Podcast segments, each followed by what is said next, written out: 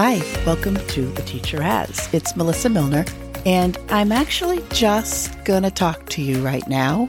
I have really enjoyed this first season. This is the last episode of the first season of The Teacher As. I started on July 9th with uh, two episodes. One was just a intro, and the other was with um, the amazing Grant Hightower. And I am finding out what this podcast is. It's it's evolving for me. I started with the thought of having teachers sharing their passions outside of the classroom, and that's been really cool.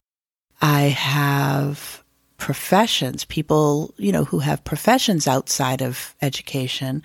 That's been really cool. The one piece that I thought was important for the podcast and is becoming diminished is the practical ideas for the classroom. And there's a few reasons for that. I tend to be a big picture person, and I'm finding that I'm really going more for the pedagogy, the passions, the parallels.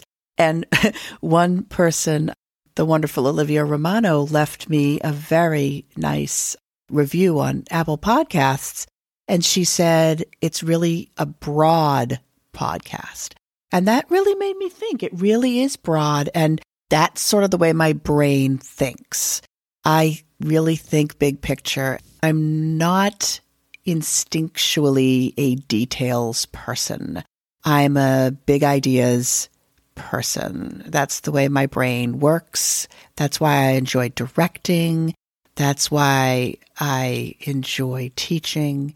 So this podcast is probably not going to give you that great lesson to do the next day in the classroom. This podcast will hopefully remind you of why you decided to be an educator. It hopefully will give you the big picture in education. And hopefully it'll give you different lenses to see what our purpose is in, in education. And the people I bring on, I have some interviews already in the books that I need to edit and put out at the beginning of January, February. But then you might notice that things are changing and interviews are changing and it's just going to evolve. So I hope that you stay with the Teacher As podcast because it's going to get pretty interesting. And I, I'm hoping interesting. I'm hoping that you'll get a lot out of it in its broad scope. I hope you will then investigate for yourself and and read and do the professional development when you hear something on the podcast that makes you say, "Oh, that's interesting. I never thought of that." That perspective, I hope that you then go and do that work that we all do as as professionals. The other thing I hope is that you give me feedback. I, I don't care if it's on Apple Podcasts. You could just go onto the website and and leave me some feedback. I would love to know what you're hoping to get out of listening. I had an idea of what this podcast was going to be, but now I'm really after 30 episodes, some bonus, some full episodes, I'm really starting to see it more clearly. So I just wanted to share that with you. I'm taking a break. Uh, the next episode will be January 10th.